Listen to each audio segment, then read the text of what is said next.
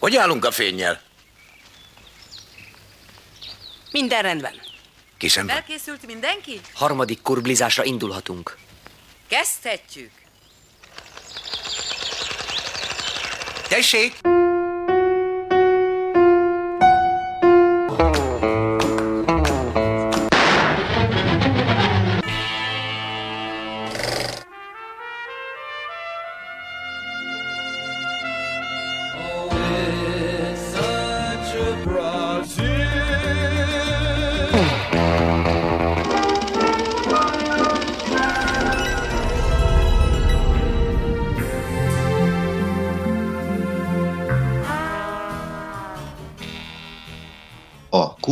Filmkultúrát ápoló műsorában Louis Buñuel 1972-ben készített francia-olasz-spanyol szatiráját, a Burzsóázia diszkrét bája című filmtörténeti alapművet mutatom be. Louis Buñuel a kollektív tudatalatti filmes szótárának enciklopédistája, felszabadító erejű szürrealista alkotásában az álmaiban bolyongó ember éberségre való képtelenségére világít rá.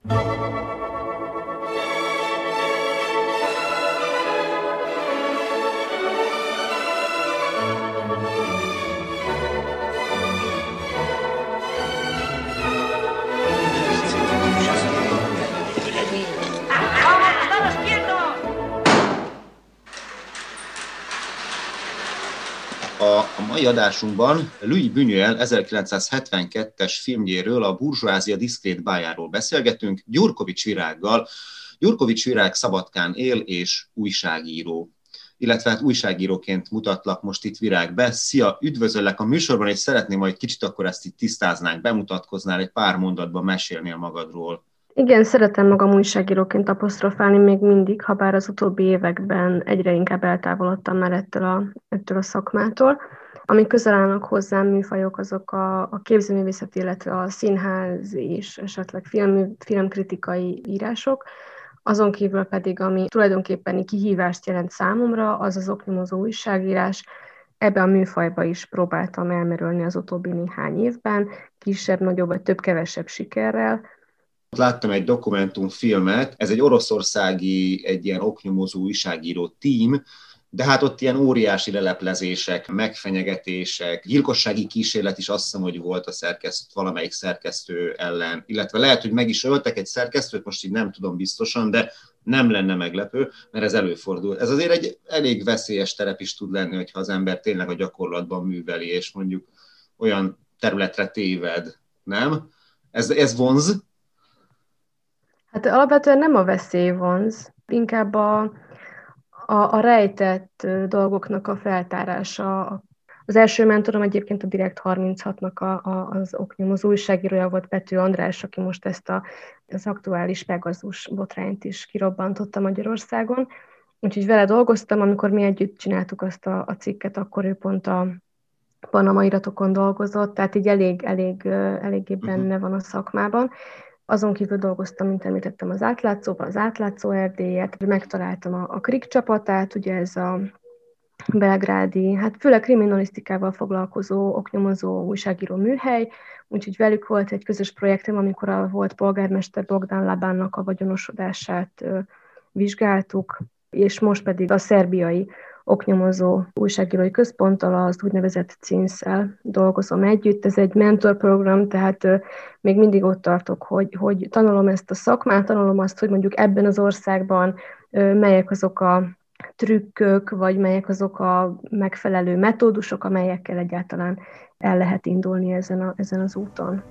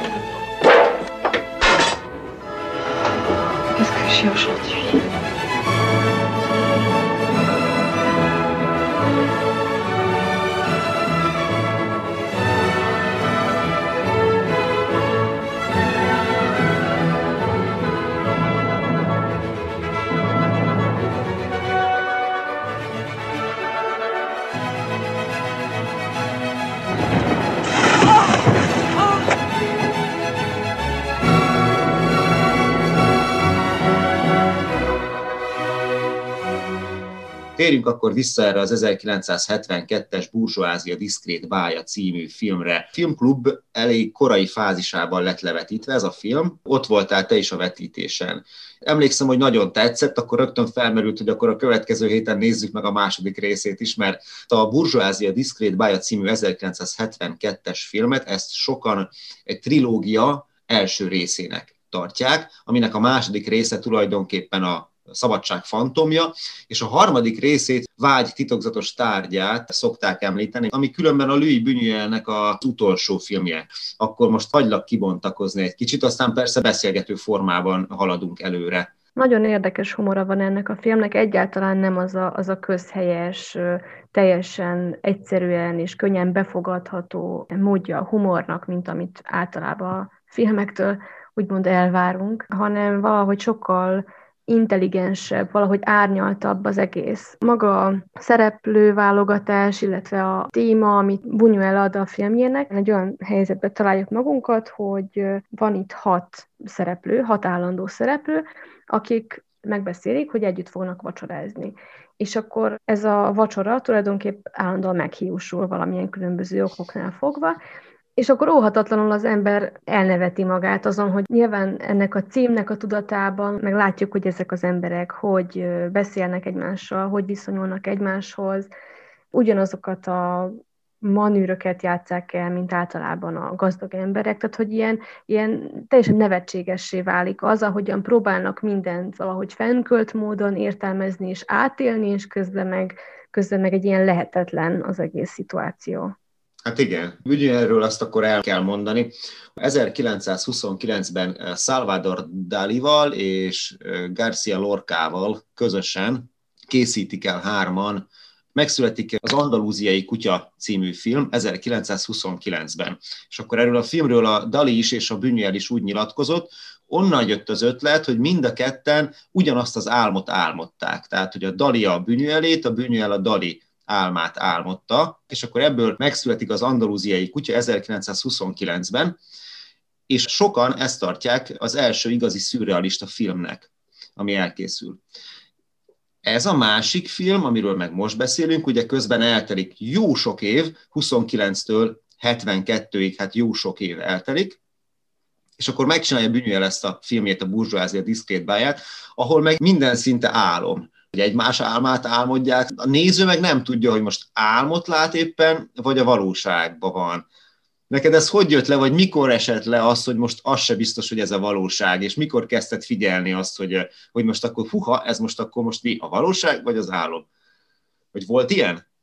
Volt, volt. Azt hiszem, hogy először annál a jelenetnél, ahol, ahol ugye föl is ébred az egyik szereplőnk, és akkor ugye késnek a vacsorára, és pont mielőtt elmesélni az álmot, akkor csörren a telefon, és akkor elhívják őket a vacsorára, elmennek a vacsorára, ott pedig megint van egy bonyodalom, és a bonyodalom végén fölébred a másik szereplő, és akkor már így nem tudni, hogy ez most álom volt az álomban, vagy pedig csak a végét álmodta, vagy...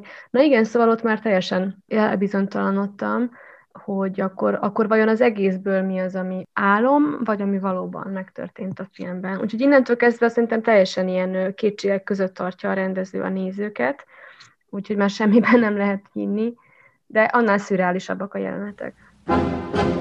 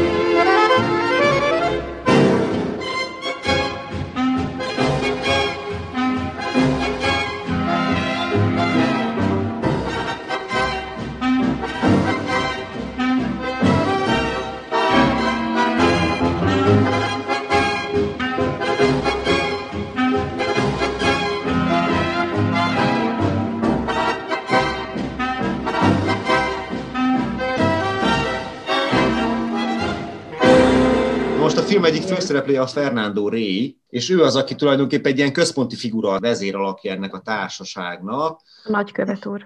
Igen, a Miranda. Mirandának, ahol nem köztársaság. Mirandai köztársaság. Megy is erről a a vita, hogy most akkor ez diktatúra, vagy köztársaság, vagy, vagy mi is ez, és akkor ugye kokaincsempész a nagykövet, és akkor mi van? A diplomáciai kapcsolatokat, azokat abszolút kielvezik ezek a, nem csak a kapcsolatokat, hanem a diplomáciával járó előnyöket és mentelmi jogokat, azt abszolút kielvezik itt a szereplők. Hát ez is egy olyan dolog, amit ugye a burzsóáziának ami csak nekik jár, és csak, csak nekik lehet ezt megengedni. Tehát nyilván a kisember az nem járhatná ugyanezt az utat végig.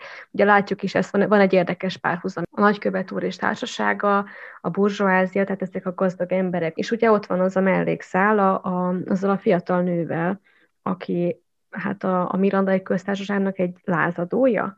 Tehát, hogy a kisember az fellázad az arisztokrácia ellen amit hát láttunk már a történelem során többször is. Igen, igen, hát sajnálatosan nem nagyon, nem nagyon szoktak bejönni. Fehér galléros bűnözők persze megúszszák általában, erről szól a történelem is, és különben meg a Buñuelnek ezzel kapcsolatban van egy nagyon konkrét művészi véleménye ezzel, hogy a valóságot hogy kell megélni, hiszen a szürrealizmus is egy kicsit pont erre akar kiukadni, hogy az ember önmagában, hogyha leválik a valóságról, leválik a világról, tehát magából kiindulva szemléli a világot, akkor megélheti a szabadságot. Tehát amint a Földön, a hétköznapokban megpróbál együtt élni akár önmagával, azzal a szabad lényel, akit ő önmagában felfedez, vagy önmagában táplál, akkor rögtön a rabságot érzi ez a szabad lény. És akkor a bűnülnek ez a kettősség, ez általában benne van a, a művészet filozófiájában, hogy most akkor mikor szabad egy ember, vagy mikor nem szabad, és akkor ezt a bűnél egy kicsit úgy oldja meg, hogy tulajdonképpen összezavarja az egészet, hogy mi nézők ne tudjuk, hogy akkor most igazán pont melyik melyik az igazi, most pont melyiket látjuk. Ezzel függ össze az is, hogy ő úgy vélekedik a, az Istenről és a hitről, hogy hála Istennek nem hiszek Istenbe.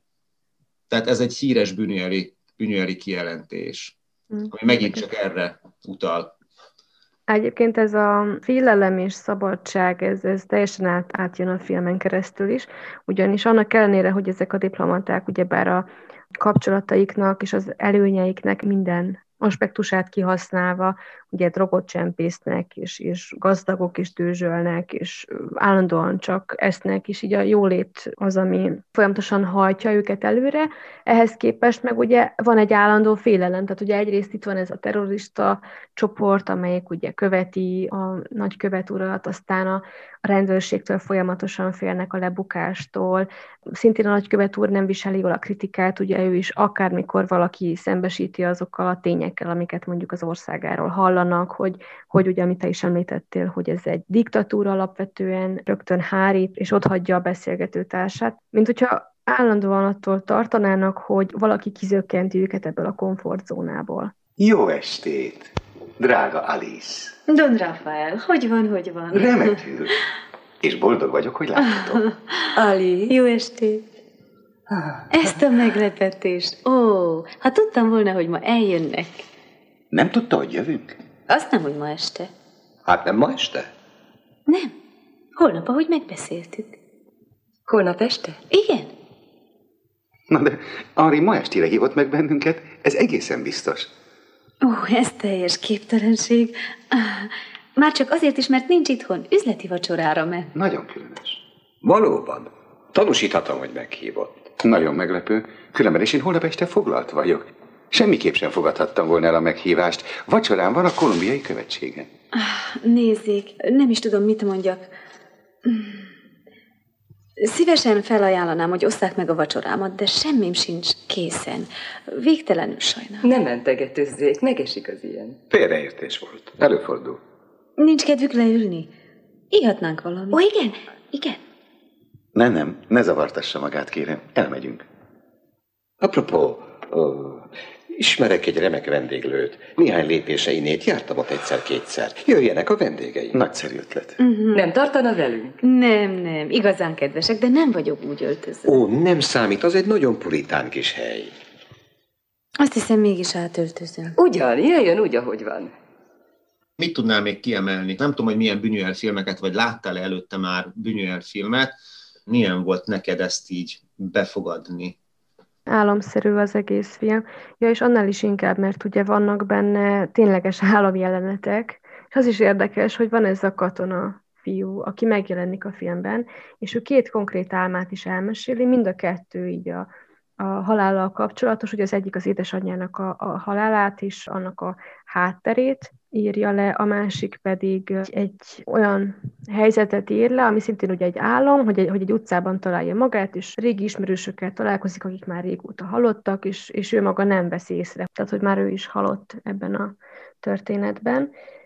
És igen, hát ez a folyamatos kétség, hogy az ember álmodik, vagy ébren van, vagy egyáltalán kinek az álmát látja, és mondjuk erre én úgy érzem, hogy eléggé rá segítenek azok a kamera váltások is, képek, amikkel Buñuel megoldja például azt, hogy az egyes jeleneteknek a váltását, vagy mondjuk gondolok itt arra, ugye, hogy ráközelít, nagyon erősen ráfókuszál az egyik arcra, és akkor a következőbe pedig mondjuk ugyanabból a, a közeli képből fogja visszanagyítani a képet, és így vált például jelenetet, ami megint csak olyan, mint hogyha valakinek belemászna egy kicsit a fejébe, és utána onnan tágítja ki a képet, és onnantól kezdve pedig már megint nem tudjuk azt, hogy ez most akkor álom-e, vagy pedig valóság, illetve melyik volt az álom, vagy melyik volt az a derengés, ami, ami mondjuk nem biztos, hogy úgy történt, ahogyan megélte az illető, vagy elmesélte.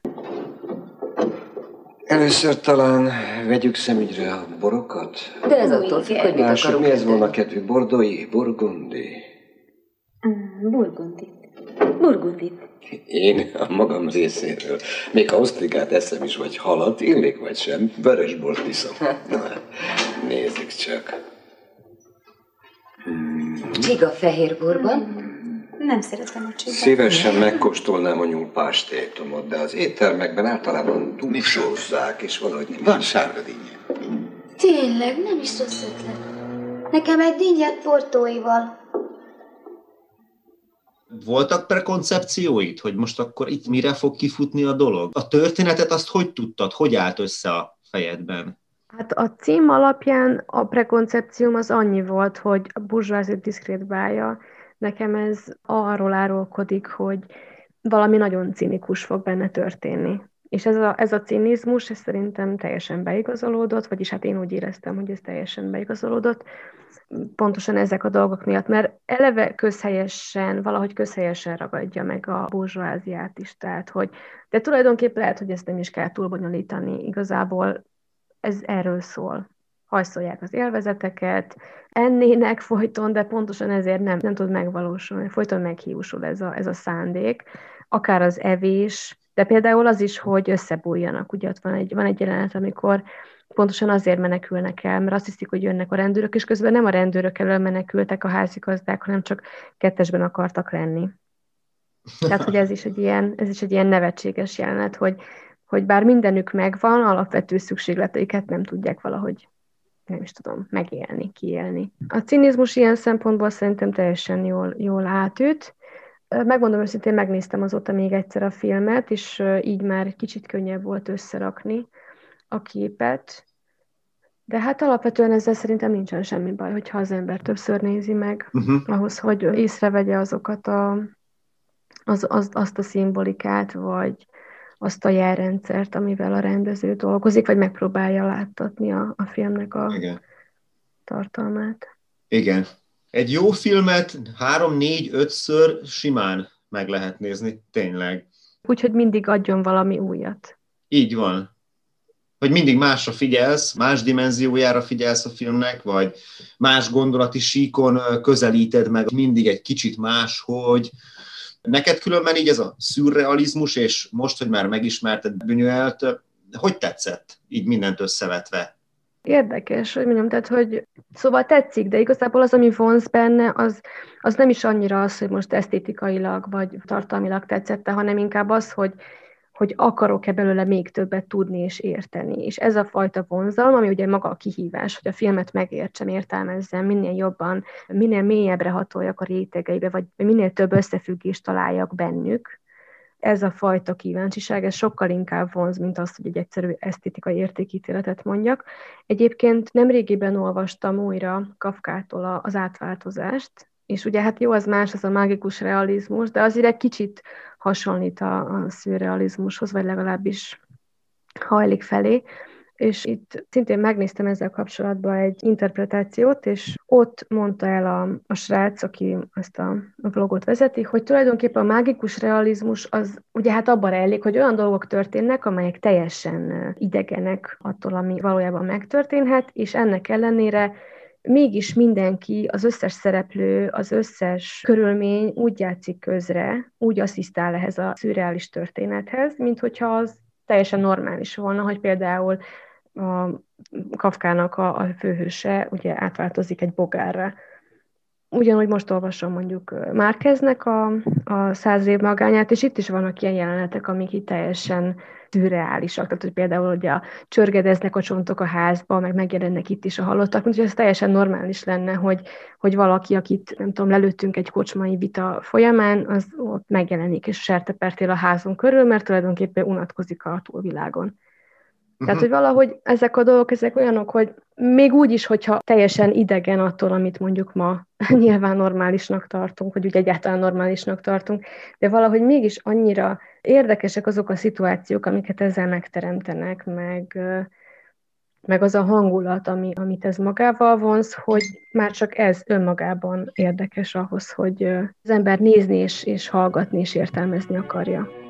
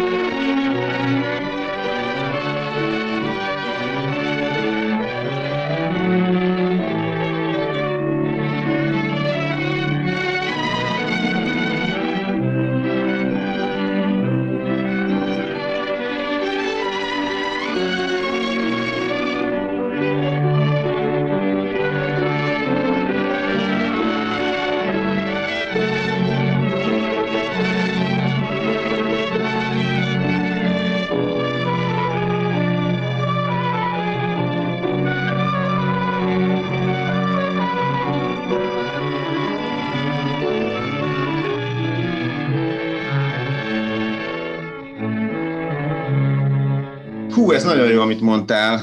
Itt biztos, hogy sok minden összefüggést meg lehetne állapítani, a mágikus realizmus, meg a szürrealizmus, meg az egésznek a szimbolikájában sok minden nagyon hasonlít és analóg lehet. Jó, hogy ezt felhoztad. Gondolom az is érdekes lenne, hogy szintén Bunyuelnek akár a többi filmjében is ugyanezeket a párhuzamokat, vagy ezeket a kapcsolódási pontokat feltárni. Vagy esetleg a, ugye ez új hullámos rendezés, új hullámos, de Buñuel nem feltétlenül úgy kapcsolódott az új hullámhoz. Ez tulajdonképpen már az új hullám után mi időszak egy picit. Mindenképpen modern a film szerkezete, de nagyon-nagyon eltér az, attól a modernista felfogástól, amit a, az eredeti új hullám annó kitalált. Ez tulajdonképpen szinte teljes mértékben egy klasszikus elbeszélésmód, az egész filmnek az elbeszélése az, az alapvetően klasszikus, csak mivel Buñuel megbolondítja, ez a Buñueli elbeszélésmód, ez nagyon termékeny talaja annak, hogy szimbólumokat hozzon életre. És még a szimbólumokat is nagyon érdekes lenne így lajstrom alá venni ebben a filmben. Mm-hmm. Eszembe az, hogy volt egy olyan jelent, amikor meg éppen azért hiúsult meg a vacsora, mert hogy egy ravatalon találták magukat.